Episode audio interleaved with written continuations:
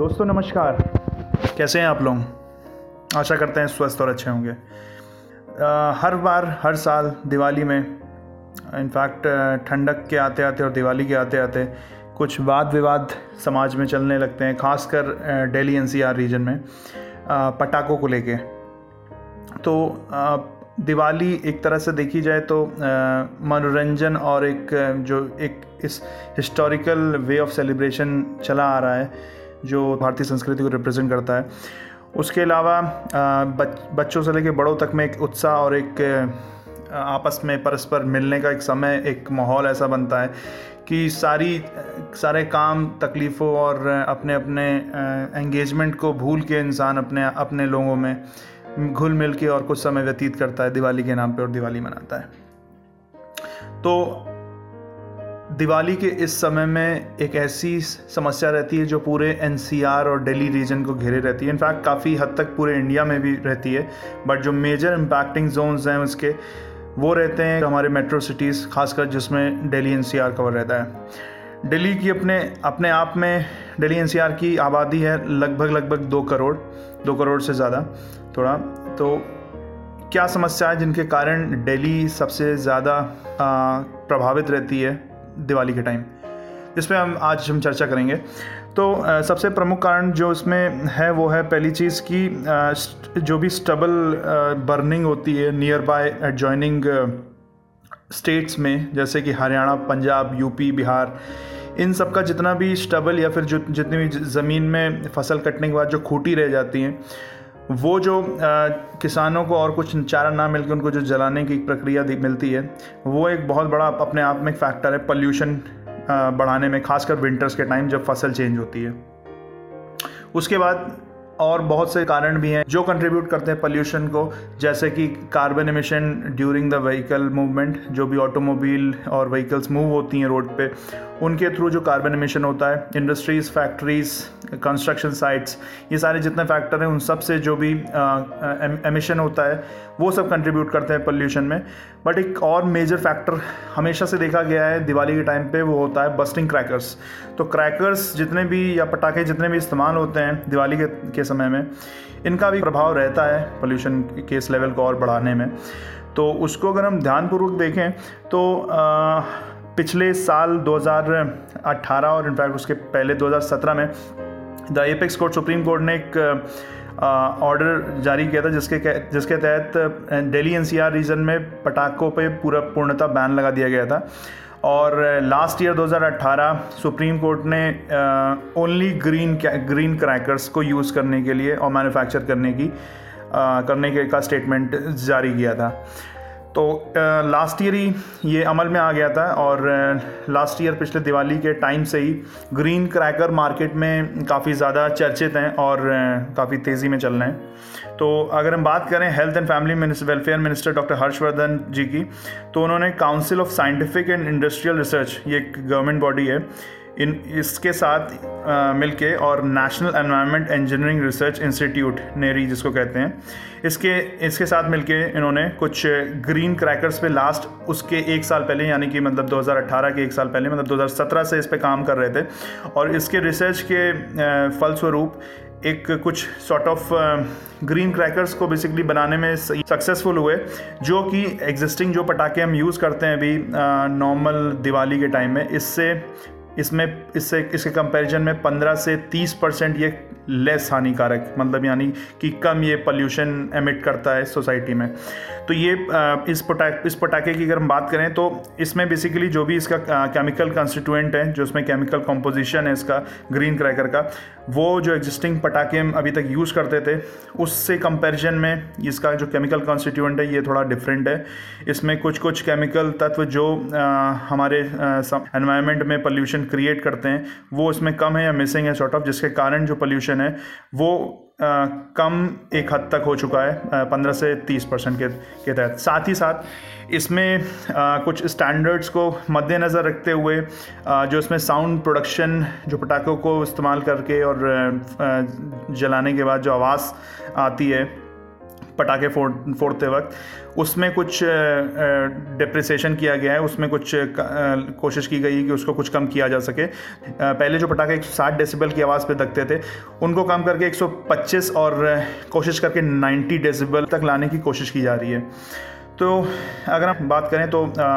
C S I are और नेरी इन दोनों ने कोलैबोरेशन के साथ कुछ डिफरेंट टाइप के पटाखे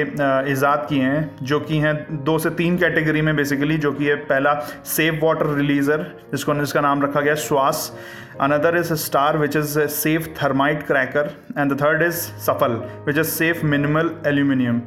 तो जैसा कि आपको नाम से ही पता चल रहा होगा तो इसमें काफ़ी चीज़ें इस तरह से प्रोविज़न की गई हैं कि इन इन पटाखों में कि जो आपका कार्बन कंटेंट या फिर पल्यूट पल्यूटेंट कंटेंट हो, जो आपके इन्वायरमेंट को पल्यूट कर रहा है, वो कम से कम हो या कोशिश करके जितना कम हो सके वो हो। और जितने भी इसमें कॉन्स्टिट्यूएंट हो वो आपको लिमिट लिमिट के साथ एक आपको आकर्षण और एक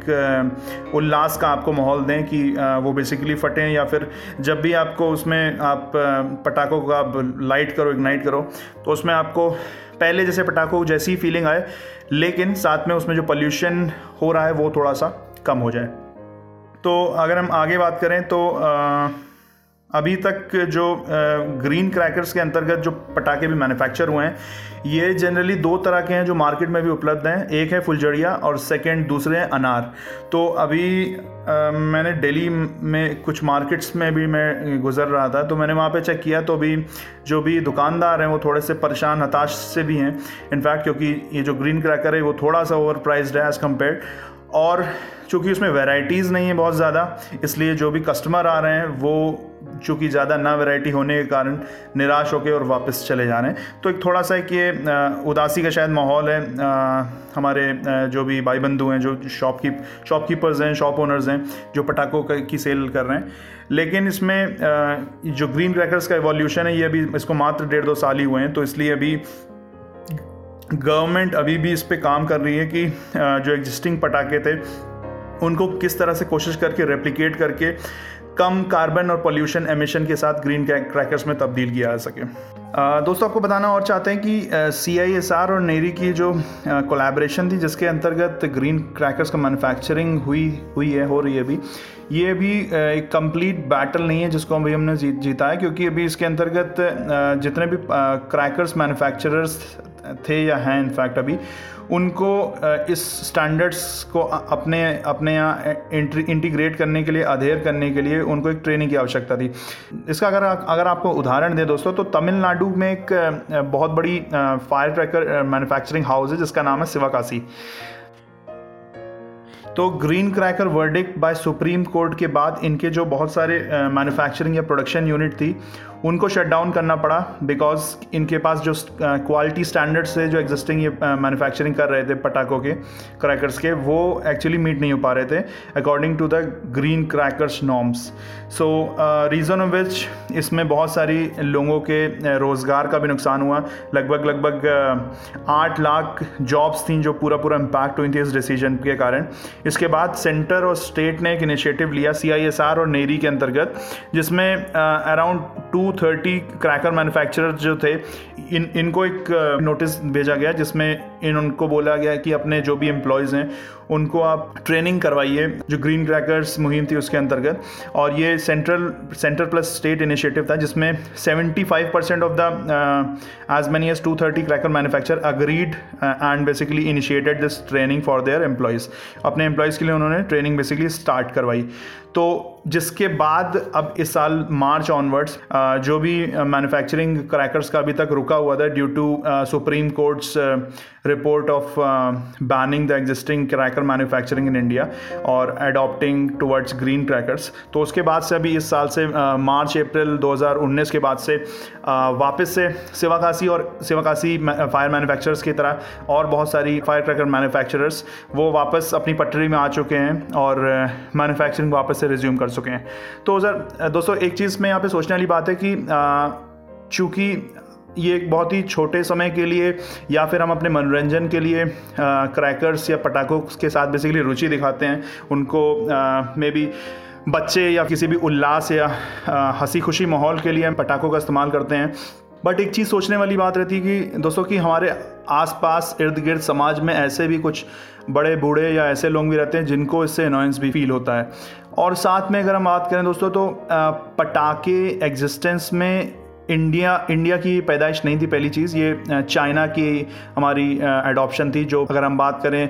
फ़ोन से लेके गैजेट्स की तो वो सारी चीज़ें बेसिकली एडॉप्शन जो चाइनीज़ प्रकृति या चाइनीज़ ढंग से होती जा रही है हमारे यहाँ। तो क्रैकर्स की भारतीय इतिहास में कभी कोई वास्तविकता या ऐसा कोई स्तंभ था ही नहीं, जो हम इसके ऊपर पॉलिटिकल डिबेट्स एटलीस्ट स्टार्ट करने लगते हैं। और सोचने लगते हैं कि जब बाकी तीज त्योहारों पे इतने बड़े बड़े प्रोसेशंस निकाले जाते हैं तो एक दिन के लिए पटाखे जलना, जलाना या ना जलाना से क्या फ़र्क पड़ रहा है? तो दोस्तों, बात यहाँ पे ये है कि एक दिन पटाखे जलाने का जो प्रभाव रह जाता है, जो प्रभाव छूट जाता है, जो एटमॉस्फेयर में जो पोल्यूशन जो पोल्यूटेंट कंटेंट्स रह जाते हैं, उसका प्रभाव सिर्फ़ उस दिन तक नहीं रहता है। वो प्रभाव वो पूरे दिन, हफ़्ते और महीनों तक रह जाता है। तो इनफैक्ट क्या नाम है, उसका असर इतना ज़्यादा रहता है कहीं कहीं जो हमारे आसपास जो जीव जंतु या जानवर भी रहते हैं स्ट्रे डॉग्स या फिर घर में पले हुए तो उनके ऊपर भी इसका काफ़ी असर पड़ता है नोइंगली अनोइंगली तो दोस्तों मैं कोशिश करके, मुझे जब से एहसास हुआ कि पटाखे is just not the only way to celebrate happiness to celebrate a festival तो मैंने अपने कॉन्शियसनेस के साथ शायद एक एक फ्लाइंग लैंटन जलाना I think would be a great enjoyable stuff what I feel as compare to conventional जो पटाखे थे उसको उसको यूज़ करके और अपने पर्यावरण को और दूषित करा जाए। तो दोस्तों आपसे निवेदन है कि आ, कोशिश करके दिवाली मनाइए बट कोशिश करके जो भी आप कदम उठाएँ जो भी आप एक्शन करें जो भी आप चीज़ें करने जा रहे हैं एक बार उसके पहले सोचें ज़रूर कि इसका प्रभाव किस किस पर पड़ सकता है। तो कोशिश करते हैं दोस्तों, इस बार दिवाली को थोड़ा सा और हैप्पी और और सफल बनाते हैं और कोशिश करके पटाखों की जगह दिया जला के और खुशियाँ बांटते हैं और लोगों के साथ। So take care guys happy Diwali in advance और take care with your people and your environment good day